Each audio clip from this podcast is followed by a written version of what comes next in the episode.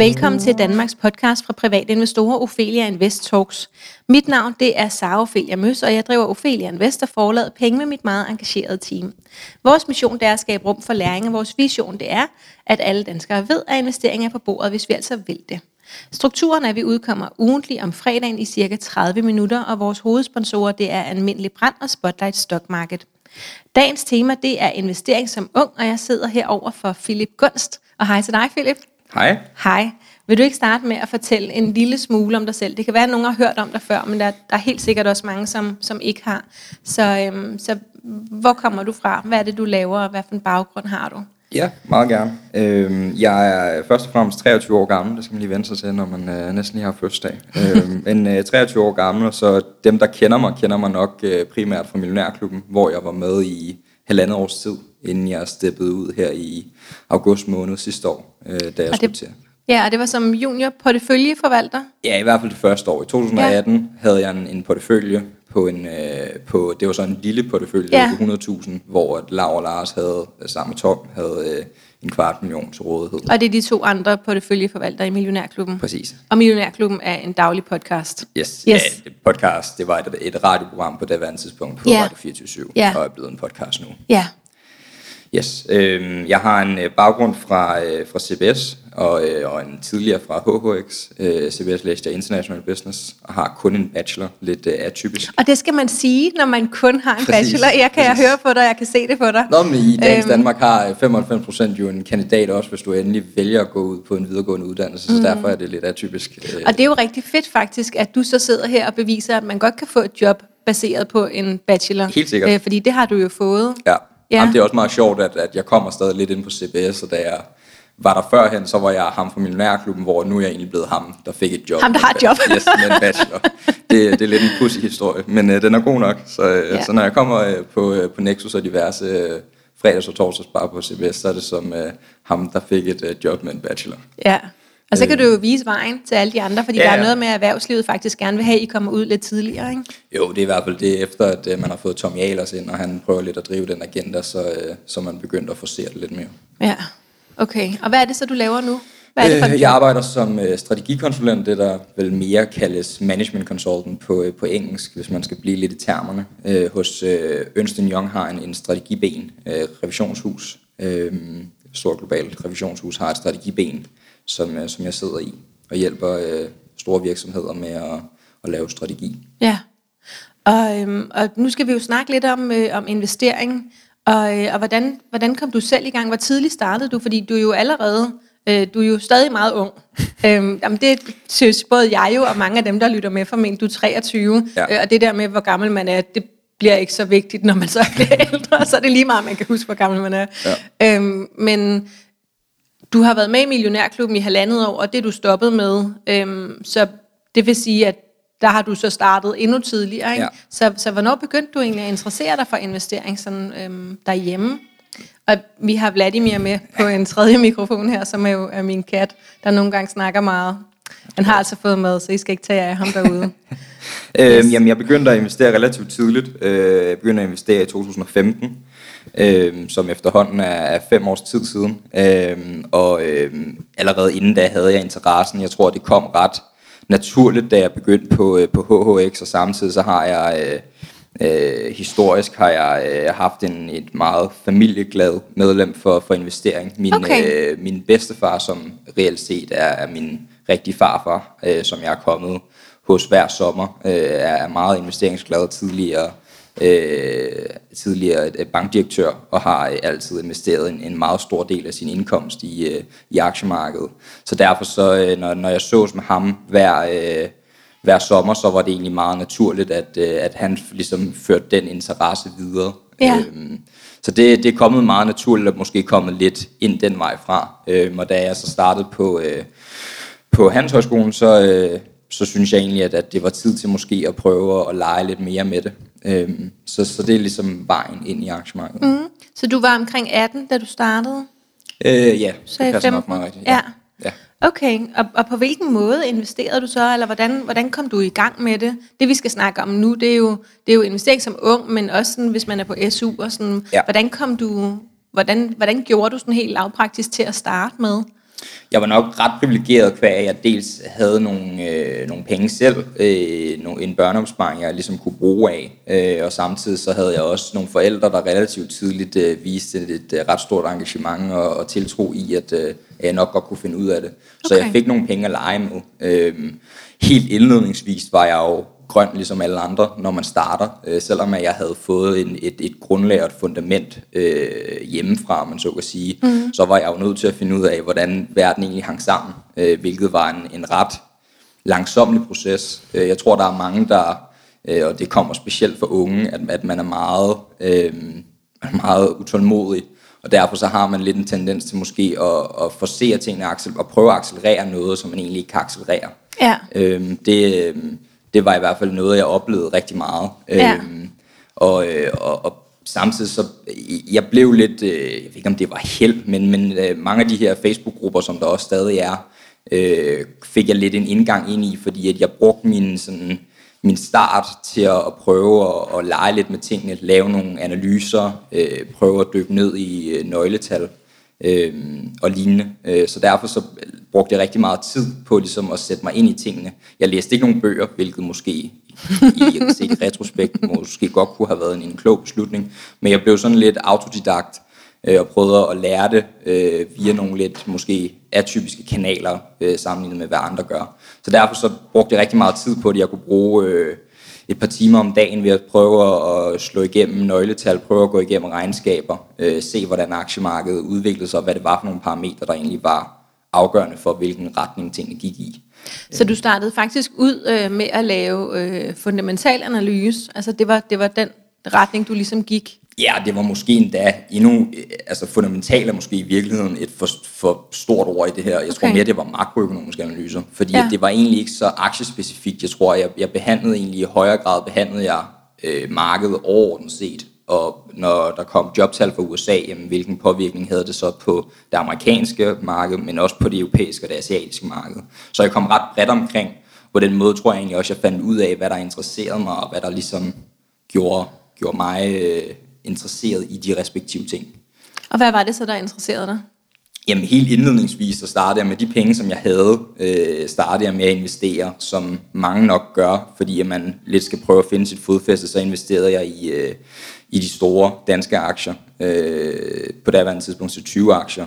Prøvede ligesom at finde nogle, nogle ting, som jeg kunne relatere øh, mig selv til, men samtidig så tror jeg også, jeg var lidt farvet af, hvad der ligesom blev skrevet på mange af de her forer, mm. som mange nok kan ikke genkende ja. til. Øh, så jeg investerede i, i tre af de helt store, jeg tror det var Novo Nordisk, det var øh, Genmap, og det var, jeg kan ikke huske, hvad den tredje var, det var måske Christian Hansen, eller DSB, eller lignende. Øhm, så det var ligesom øh, der, jeg startede. Men min, mit udgangspunkt var ikke særlig stort øh, i forhold til de beløb, som, som jeg investerede, så derfor så gik det også langsomt. Øh, og det tror jeg, at den her klassiske utålmodighed, som unge har, den, den kom meget til udtryk der. Så da jeg havde investeret i, det ved ikke, halvanden måneds tid, og jeg tror, jeg havde et afkast på 300-400 kroner, øh, som jo er, er peanuts, basically, hvad man... Øh, men det som, kunne jo godt være mange procent. Ja, ja, lige præcis, men det tror jeg bare, at det, det, det tænkte man ikke rigtig over. Øh, jeg tror, man kiggede mere på, på de absolute tal, end på de relative tal, så derfor så 300-400 kroner var måske en trøje eller et eller andet, man gik op og shoppede. Så det var jo ikke, det var jo ikke alverden, så samtidig så var der skat, og øh, du tog dem ikke ud, og jamen, der var jo mange ting, som irriterede ja. en. Så derfor så søgte jeg nye græsgange. Jeg begyndte at, øh, netop kvæg, at jeg fulgte mange af de her Facebook-sider, hvor, eller Facebook-grupper, hvor der er mange, der måske også har en, en lidt anden agenda, end, end bare at være objektiv og, øh, og komme med nogle gode Og vidensformidle og så videre. Præcis. Ja. Øhm, så, så begyndte jeg at søge mod nye græsgange, som var mindre aktier, hvor der var højere volatilitet, og, øh, og hvor tingene gik lidt hurtigere. Ja. Og hvordan gik det så med dem? Øh, det gik meget blandet. Øh, igen, indledningsvis tror jeg, det var meget i blinde. Øh, jeg satte mig måske ikke ordentligt ind i tingene, og jeg fulgte for mange af de her øh, opslag lidt blindt, så derfor så købte jeg også sådan lidt forskelligt. Det var sådan lidt øh, som at famle, famle blinde. Mm. Øhm, og derfor så gik det jo meget blandet. Man kan sige, at aktiemarkedet er historisk set noget, som udvikler sig positivt. Jeg tror, at øh, jeg har læst en eller anden artikel om, at 75% af alle selskaber over den her klassiske 100-års periode overlever faktisk ikke. Så det er de sidste 25%, der reelt set leverer det afkast, som vi alle i branchen bruger som det her klassiske 7, 7% benchmark, Ja. øh, man skal forvente at få årligt. Øh, så derfor så er, er small cap og mindre selskaber er jo reelt set en, øh, et, et minefelt, fordi at Ja. øh, over tid, så er det langt de færreste, der overlever. Nu kan vi bare se, nu går vi ind i en periode, hvor vi nok skal forvente en recession, eller i hvert fald et, et øh, økonomisk lavkonjunktur. Mange af de her selskaber er jo nogen, der skal bruge kapital. De har en relativt stor burn rate og skal bruge kapital ret ofte. Det bliver Nu bare siger svært. du nogle forskellige udtryk Ja. her, så de har en relativt stor burn rate. Burn rate er det? jo, er jo den her øh, løbetid, de reelt set har, hvor mange penge de brænder af, enten månedligt eller, eller årligt. Så det vil sige, at den kapital, de skal bruge, kvæg at de ikke tjener penge, så, øh, så skal de jo øh, egentlig have nogle penge ind løbende, der skal dække det her øh, underskud, de har. Og det er fordi, de udvikler og håber på et overskud senere. Præcis. Yes. Præcis. Okay. Øhm, og, og man kan sige, derfor så, øh, så er det bare et usikkert marked, øh, og tit og ofte, når man skal ud og rejse kapital, som de her små selskaber gør, så øh, hvis ikke at man leverer nogle fornuftige nyheder og et, og et godt afkast løbende, så, øh, så bliver man jo bare udvandet som aktionær. Ja. Øhm, så, så det, var, øh, det, det gik meget blandet, øh, og jeg tror, at, at det var ligesom det faktum, at jeg ikke selv styrede min skæbne på en eller anden måde, gjorde, at jeg begyndte at sætte mig mere og mere ind i det, og blev meget nitty-gritty i, i mine analyser, og satte mig meget ind i tingene, før jeg egentlig trykkede på, på købs- Er, er det nitty-gritty perfektionistisk Ja, eller præcis. grundig? Ja, meget grundig. Ikke? Gik, gik ned i mindste detaljer. Øh, Og hvornår kom det skifte? Fordi du startede, og der, der var det sådan lidt makroøkonomisk, og hvad er det egentlig, der interesserer mig, og så Ja. videre. Og den vej kan vi jo have på forskellige... Øh, øh, for mig var det diversificering, for nogle Ja. er det gebyrer, der Ja. ligesom har det, øh, det overordnede tema. Øhm, og så tænkte du, okay, det går lidt for langsomt med de store, ned i de små. Okay, det er for lidt for volatilt, du Mm. Ja. ved. Det er et minefelt. Ja. Hvad, hvad så? Jamen så tror jeg bare, at det blev, det blev mere en, en selektionsproces et eller andet sted. Altså, øhm, og det, det tror jeg bare, mange har svært ved. Igen, unge, unge mennesker er super utålmodige, så derfor når de ser et eller andet spændende, øhm, blandt andet på de her Facebook-grupper, når der kommer nogle opslag, som virker fuldstændig fantastisk, nærmest for godt til at være sandt, så, så har nogle unge mennesker har bare en tendens til at hoppe blindt med. Øh, specielt hvis det er på nogen, man har en eller anden tilhørsrelation til. Lad os sige, det kunne være en, som har lavet et tonsvis af opslag, og som man tænker, ham, ham har jeg set skrive noget, noget før, han, han har skrevet nogle gode opslag før, så derfor så hopper jeg bare blindt med. Øhm, der begyndte jeg at være lidt mere øh, kildekritisk, øh, og begyndte i højere grad, inden jeg bare blindt hoppet ind, fordi at det bliver også sådan lidt en fear of missing out, altså frygten for ligesom at Ja. ikke at komme med på bølgen. Så køber man måske, før man egentlig sætter sig ind i det, så køber man, og så sætter man sig måske ind i det bagefter, så finder man ud af, at det ikke, virkelig ikke var så godt, som man egentlig troede. Ja, når man har tabt pengene. Præcis, Ja. ja. ja, eller måske endda også før. Så køber man, så går man øh, og læser op på tingene i en uge, og så sælger man efter en uge, selvom man egentlig ikke har lavet et afkast, fordi at det, ikke, øh, det var ikke det, man troede, man købte ind i. Øhm, så jeg blev meget mere kritisk og satte mig ind i tingene, øh, og det gjorde også, at der gik længere tid mellem mine, mine handler, fordi at jeg ligesom brugte tiden på rent faktisk at læse op på tingene.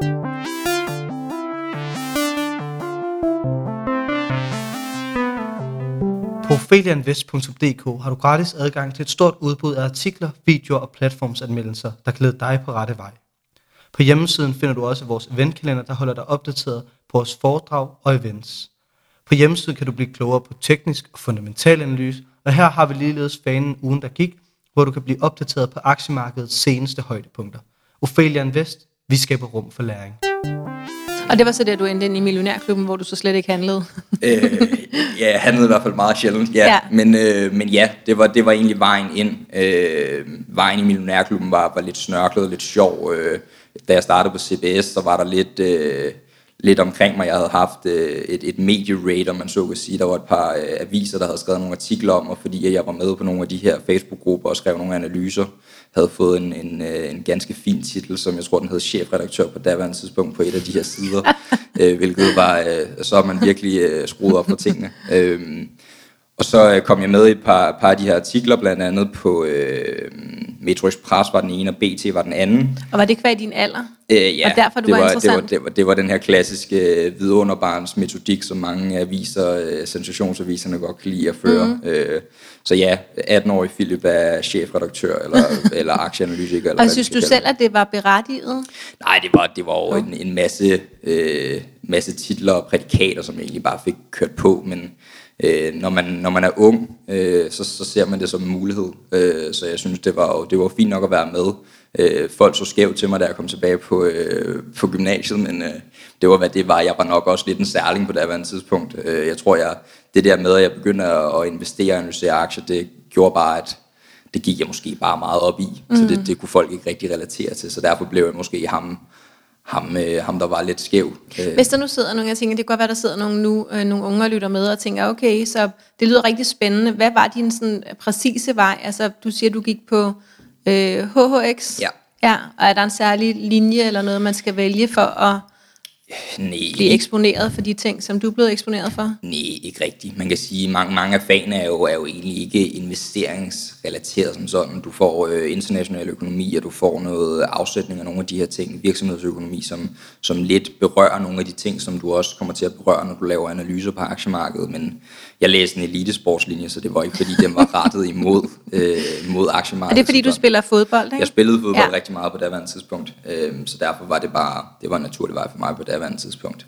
Øh. Hvilke nogle, øh, hvilke nogle fejl har du, tager du sådan med dig? Altså fejl, du lavede i, altså siden 2015, nu er der gået fem år. Hvad, hvad har du lært mest af? Åh. Oh. Øhm.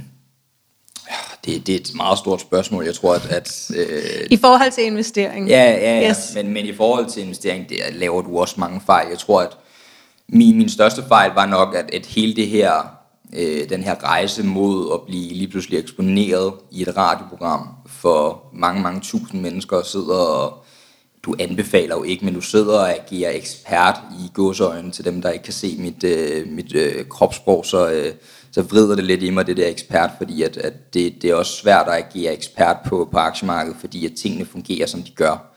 Øh, det er bare et, et svært marked at agere i. Og ja, selv dem, der faktisk er uddannede eksperter, der ja. har været på feltet i 20, 30, 40 år, de tager fejl. Ja, og øhm. det, lige pludselig så bliver tæppet reddet væk under en. Jeg tror, det er de færreste, der kunne sige, at de havde for, forudset, øh, at der kom en pandemi lige pludselig. Ja. Jeg tror faktisk kun, jeg har set, at det var Bill Gates, der tilbage i 2016, og en faktisk luftede, at, at det nok blev den næste store krise. Det blev øh, blev noget, der var skabt af en virus. Men, men bortset fra det, så vidner det jo bare om, at selv de største og dygtigste eksperter kan ikke altid forudse, hvad der sker på aktiemarkedet. Mm. Men, men den rejse mod ligesom at blive kaldt ekspert, og folk lige pludselig var, var det var mig, folk lyttede til. Det var de ting, som jeg sagde, som lige pludselig øh, var det, der styrede øh, rigtig mange øh, danskers privatøkonomi. Øh, gjorde, at, at jeg måske lidt overså, at jeg ikke var perfekt, og at jeg også havde en masse huller øh, i min viden. Øh, min værktøjskasse langt fra var, var perfekt. Øh, så det tror jeg egentlig er, er den største fejl, jeg har begået. Det var, at, at jeg stoppede måske i virkeligheden på et eller andet tidspunkt med rent faktisk at videre uddanne mig selv. Øh, mm. Ved at blive ved. Den, den læringskurve, jeg havde i starten, var jo utrolig stejl, hvilken jo typisk er i starten. Men på et eller andet tidspunkt fladede den ud, og der blev jeg måske lidt for øh, jeg accepterede måske, eller anerkendte bare, at, den flade ud, i stedet for ligesom at søge mod ny viden. Ja. Så derfor investerede jeg i nogle ting, og traf, traf, nogle, eller, traf nogle beslutninger, som ikke var rationelle eller særlig kloge, fordi at jeg ikke havde viden.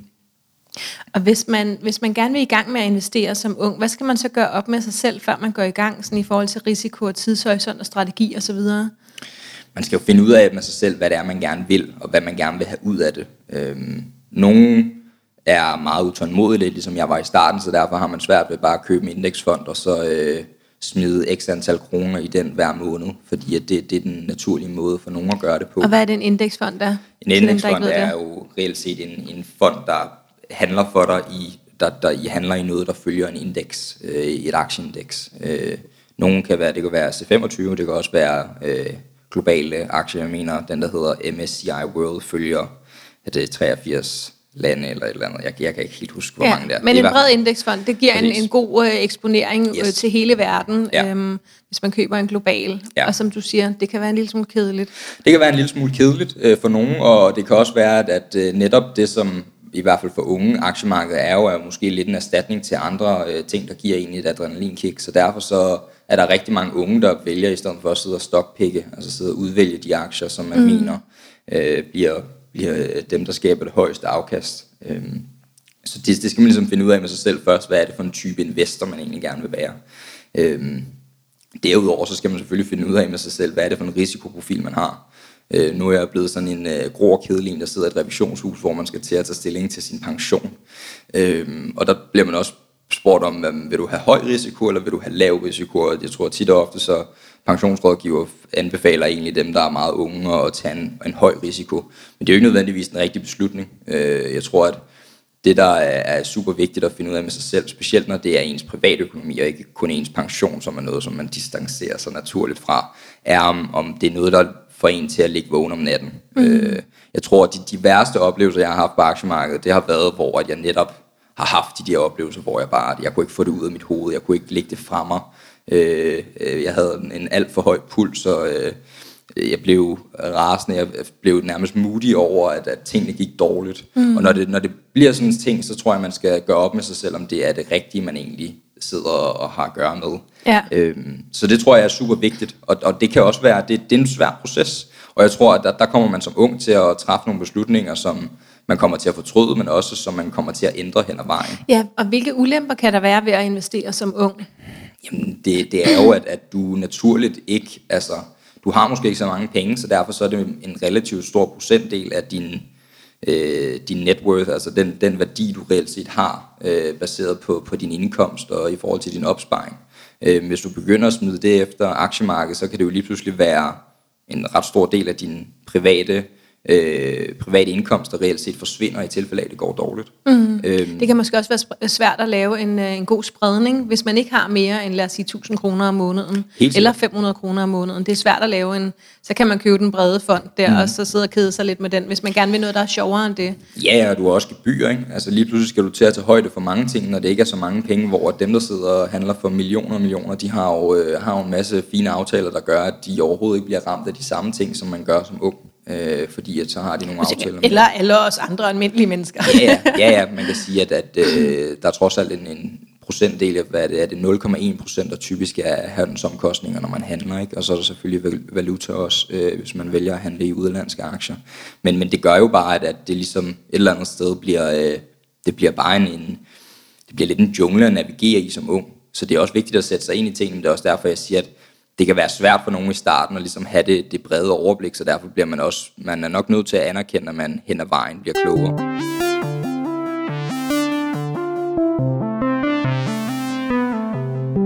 Bæredygtig investering er vigtig for os. Almindelig Brands Fond Mix Offensiv Etik har for nylig fået 5 stjerner i Morningstars afkastsammenligning. Dette beviser, at bæredygtige investeringer sagtens skal gå hånd i hånd med god afkast. Hvor synes du er et godt sted at starte? Skal man købe den brede fond, eller hvad? Altså, jeg tror, det kommer an på så mange ting. Øh, et eller andet sted, så ja. Det, det er nok, set i retrospekt, så vil jeg ønske, at, at jeg nok havde startet der, i hvert fald med en del af mine penge. Øhm, fordi at det er også det, jeg gør nu. Jeg har stadig nogle aktier, som jeg stockpicker i, og har ligesom stadig øh, for, for det øh, behov opfyldt ved ligesom at få lov til at lave mine analyser og sætte mig, sætte mig ind i tingene øh, på den ene side, men jeg har også øh, min, øh, min, øh, en, en relativt stor procentdel af, af, af mine investeringer, der ligger i noget passivt, som egentlig bare ligger og arbejder for mig, uden at jeg skal gøre noget. Øhm, så ja, jeg tror, det, det er helt sikkert et sted at starte, men jeg tror også, at man skal være realistisk, øh, og, og når man har at gøre med unge mennesker, så skal man også give plads til rent faktisk at kunne øh, Øh, skabe lidt det, som vi øh, i konsulentverdenen kalder sandbox, det der lidt hedder en legeplads. Ikke? Altså at, at du får mulighed for rent faktisk at få opfyldt nogle af de her behov, som du har, ved at måske være lidt øh, risikovillig og investere i nogle ting, som måske er lidt øh, corny, om man så kan sige, øh, hvad end det er cannabis, eller det er øh, kinesiske aktier. Og hvordan vil du så, øh, øh, hvordan er din egen portefølje bygget op? Hvor meget er, er sandkasse, øh, og hvor meget er okay, det ligger og arbejder for mig, uden jeg gør noget? Øh, lige nu tror jeg, det er kvæg, jeg også har en, en del øh, kapital stående på sidelinjen, så tror jeg, at det er omkring 70% af det, der er inde, der er i, i, i det passive, og så omkring 30% er i, i noget, som jeg ligger og, og forvalter selv. Ja. Øhm, og om det er det rigtige spread, det, det tror jeg er svært. Ligesom at, Men det kommer meget an på, hvor mange penge det også drejer sig om. Helt sikkert. Helt sikkert, som du også siger, hvis det er 1000 kroner, man lægger til side om måneden, så er 500 kroner i en øh, indeksfond eller i, i noget passivt, og 500 kroner til noget aktivt er jo ikke ret mange penge, og lige pludselig så 500 kroner bliver spist ret meget op. Så det skal man også ligesom have for øje. Øh, og der er det jo tit og ofte er det jo nemmere ved det, ved det passive, fordi at øh, for eksempel nogle af de her øh, investeringsrobotter, der findes June, for eksempel hos Danske Bank, mm. der er dine gebyrer så lave, så der kan du fint lægge øh, meget små beløb i os. Ja. Og det er jo igen, ja, vender tilbage til valget af, hvad man egentlig investerer i. Ja.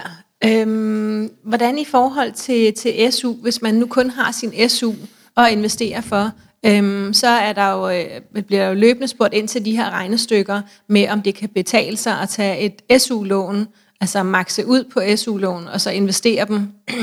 og det er jo bare, at renten på lånet skal være mindre end det afkast, man kan forvente på aktiemarkedet. Mm. Har, du, har du selv siddet, du må næsten have lavet den slags regnestykker, da du var på SU, eller hvad? Det har jeg faktisk ikke, øhm, og jeg tror, det bunder lidt ud i, at, at jeg har lidt et princip om, at man skal lade være med at investere for lånte penge. Øh, det, det lyder lidt som kliché, men, men jeg tror også, at det hænger sammen med, at, at jeg fandt ud af på et tidspunkt, at, at det at investere, der, der har du ligesom, du har kun to øh, muligheder øh, helt overordnet set. Enten så tjener du penge, eller så taber du penge. Og jeg tror, at, at det jeg fandt ud af med mig selv, det var, at det, det føles 10 gange værre at tabe penge, end den følelse, man egentlig har, når tingene går op. Fordi jeg tror, man har en eller anden... Det er jo faktisk ikke bare dig, det er videnskabeligt bevist, ja, at det hænger sådan sammen. Ja, og det er jo, det er jo en antagelse, man har, at, at tingene skal gå op. Så derfor så, så tror jeg bare, at, øh, at, at, at det ligesom er en naturlig følelse, som du også siger, det er videnskabeligt bevist. Så derfor så var det aldrig en overvejelse for mig at begynde at låne penge for at kunne investere, fordi at så følger simpelthen, jeg var bagud på point fra start af. Okay. Så følger jeg, at jeg skulle til at, altså, så var målet jo hele tiden at skulle indhente det lån med et mhm. afkast. Ja. Og hvad nu, hvis jeg ikke kunne gøre det, så lige pludselig, hvis jeg nu stod og investerede for to måneder siden i coronavirusmarkedet, øhm, så, øh, så havde jeg tabt måske 30-40% af min, øh, af min kapital, allerede inden jeg var gået i gang. Og så var jeg endnu mere bagud på point, så det var aldrig rigtig en, en, en diskussion. Det lyder som om, at du måske har mange følelser med i det hele. Der er jo, der er jo nogle af os, der føler meget, og så er der mm. nogen, der er mere rationelle. Ja. Jeg tænker, at, at det tænker lige her faktisk godt kan gøre en forskel, Helt hvis man kan være meget rationel omkring, at man låner nogle penge, og man øh, kan se, at renten den potentielt vil være lavere end det afkast, man potentielt mm. kan få, hvis ellers tidshorisonten er lang nok osv. Ja. Men det kræver jo, at det ikke føles som om, man er bagud fra start. Helt sikkert. Ja. Helt sikkert, ja. Og jeg ved ikke, om det, er, om det handler om rationale, men jeg tror, du har en pointe i, at der er nogen, der kan se, se ud over. Men så tror jeg også, at man skal føle en eller anden sikkerhed i, at jamen, det, det skal nok komme til at overgå den rente, som jeg reelt set ligger og betaler for lånet. Så ja, hvis, hvis man er hvis man stoler nok på sig selv til, at, at det, det er tilfældet, så, så tror jeg helt sikkert, det kan lade sig gøre, men omvendt så, øh, jeg har bare... Og ja, jeg princippet vil, ligger dybt ja, i dig, kan jeg, jeg se. Aldrig, ja. Jeg vil aldrig anbefale nogen at låne penge til at skulle gå ud og investere. Ja, godt. Øhm, hvordan lægger man en strategi, når man er ung? Som du selv siger, man er utålmodig. Nu generaliserer vi jo øh, helt groft her, ikke? Jo. Men, men, og jeg er selv øh, meget utålmodig, så jeg kan godt se mig selv ind i det. Mm. Men, men hvis vi antager, at, at man er en lille smule utålmodig, har ikke så meget ballast, altså mm. har ikke så meget livserfaring, øh, kan hurtigt komme til at føle, at man er verdensmester, Øhm, det er jo det her med Joharis vindue, der er de ting, som vi ved, at vi ved, ja. og alt det, vi ikke ved, vi ikke mm. ved. Øh, og alt det, det er en lille smule kryptisk, når man er meget ung. Ja. Og så tænker vi bare egentlig, når vi opdager noget nyt, at nu ved vi en hel masse. Mm. Øhm, hvordan forholder man sig til en strategi, når det er der, man er? Skal man have en strategi, når man er 20 år? Nej, ikke nødvendigvis. Som, som jeg også lidt startede ud med at sige, så tror jeg, at man, man lærer utrolig meget hen ad vejen naturligt, fordi at det bare er den rejse, man er på. Så jeg tror heller ikke, man skal være bange for at være uvidende, når man kaster sig ud i det, fordi man løbende bliver mere og mere vidne, som tiden går. Man bliver lige pludselig øh, opmærksom på, at der er noget, der hedder jobless claims i USA, som hedder, at, øh, at der er lige pludselig nogle mennesker, der mister sit job, og det påvirker aktiemarkedet. Det anede jeg ikke, da jeg startede, men lige pludselig fandt jeg ud af det. Så det der var, er en stor ekstra viden, man får med, når man bevæger sikkert, sig ind på helt feltet? Sikkert. Men jeg tror stadig, man skal gøre sådan nogle overvejelser. Det er vigtigt at sætte sig ned og måske tage et stykke papir, og så ligesom lave en, en, lidt en pros and cons, eller ligesom det her med fordele og ulemper. Øh, også finde ud af med sig selv, hvad det er, man egentlig går op i. Øh, hvad er det, der er vigtigt også, fordi at der er nogen, der siger, at man skal kun investere i ting, som man ved noget om. Mm. Øh, det hvad tænker jeg, du om det? Man ved jo ikke noget om så meget, når man er ung. Ja, lige præcis. Så derfor det er det også svært ligesom, at have den. Men jeg tror også, at hvis man vælger at gå med det princip, så forser man også sig selv til lige pludselig at skulle skabe sig selv mm. noget viden. Ja. Så omvendt kan det, kan det være en ret god øh, måde ligesom at pushe sig selv til at, at øh, sætte sig mere ind i tingene. Men igen, det, det peger jo hele tiden tilbage til den måde, man vælger at investere på. Øh, hvis du vælger at investere passivt, så behøver du ikke vide noget om noget som helst, fordi at der er der nogle andre, der har den viden for dig, eller i hvert fald så vælger du at anerkende, at markedet bare skaber et naturligt lavkast over tid.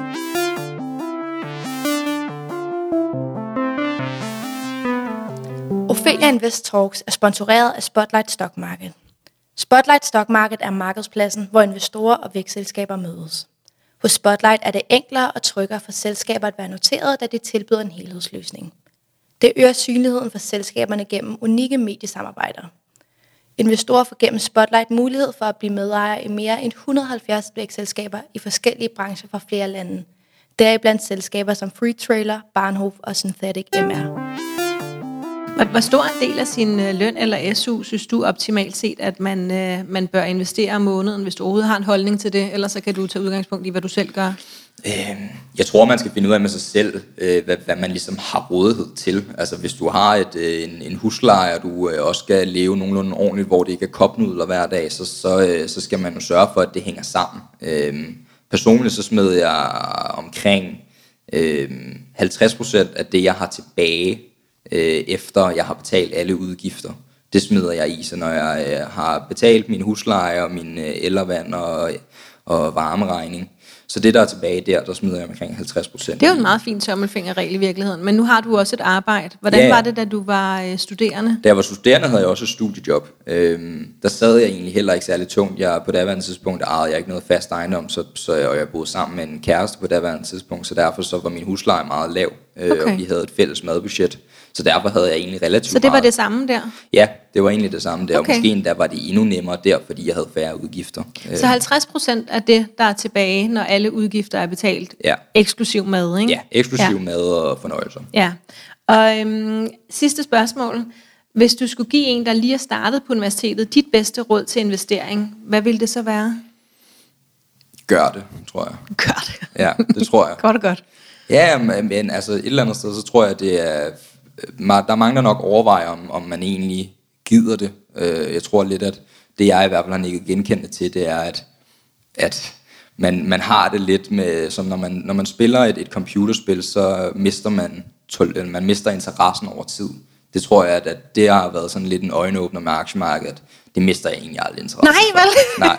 du blev helt overrasket. Ja, fordi det bliver egentlig bare, altså det bliver ved, og det bliver jo bare mere. Ja, Øhm. øhm. Så, så derfor så tror jeg, at det, det er egentlig ikke en overvejelse, man skal gøre sig, om man Så skal bare gøre gå det i eller gang. Man skal bare gå i gang. Men Ja. jeg tror, at det er stadig vigtigt at have de her overvejelser omkring, hvordan man skal gøre det. Mm. Men, men jeg tror, at, at man skal slet ikke tage stilling til, om man skal gøre det eller ej. Det skal Men en bare. nem vej, altså hvis vi ligesom følger dit råd, gå i gang, mm. og så starter med bare at købe sig i en bred indeksfond, og så kan man jo se, om der er interesse til mere. Ja. Men så er vi med, ikke? Det tror jeg, jeg vil gøre, fordi at, at eller andet sted, så har aktiemarkedet også været en, en fantastisk giver for mig, fordi at jeg har fået så meget viden, som mm. jeg ikke ville have fået, hvis ikke jeg havde sat Ja. mig ind i tingene. Ja. Så derfor så er det også bare, om, om man læser på, øh, på gymnasiet eller på universitetet, så giver det bare noget, som man også kan bruge videre i sit liv. Øh, man bliver overrasket nogle gange, når man kan sidde til en jobsamtale og blære sig med et eller andet, som selv de største grå og kedelige mennesker, de ikke aner noget som helst om. Og det er sgu meget cool et eller andet sted. Tusind tak, fordi du ville være med, Philip. Det var slet. Og til dig, der lytter med derude. Du kan følge Ophelia Invest på Facebook, Instagram og YouTube. Feedback er altid velkommen. Har du ris, ros eller forslag, så send os endelig en mail til kommunikationssnablag.opheliainvest.dk. Ligeledes, hvis du har nogen, du gerne vil høre her i podcasten. Og så kan jeg fortælle, at vores nye medlemsklub nu er åben. Den kan du læse mere om inde på opheliainvest.dk. Du er velkommen både i Aktieklubben Danmark og Kvindelogien, vores store investorgrupper på Facebook. Og så er der bare tilbage at sige tusind tak, fordi du lyttede med.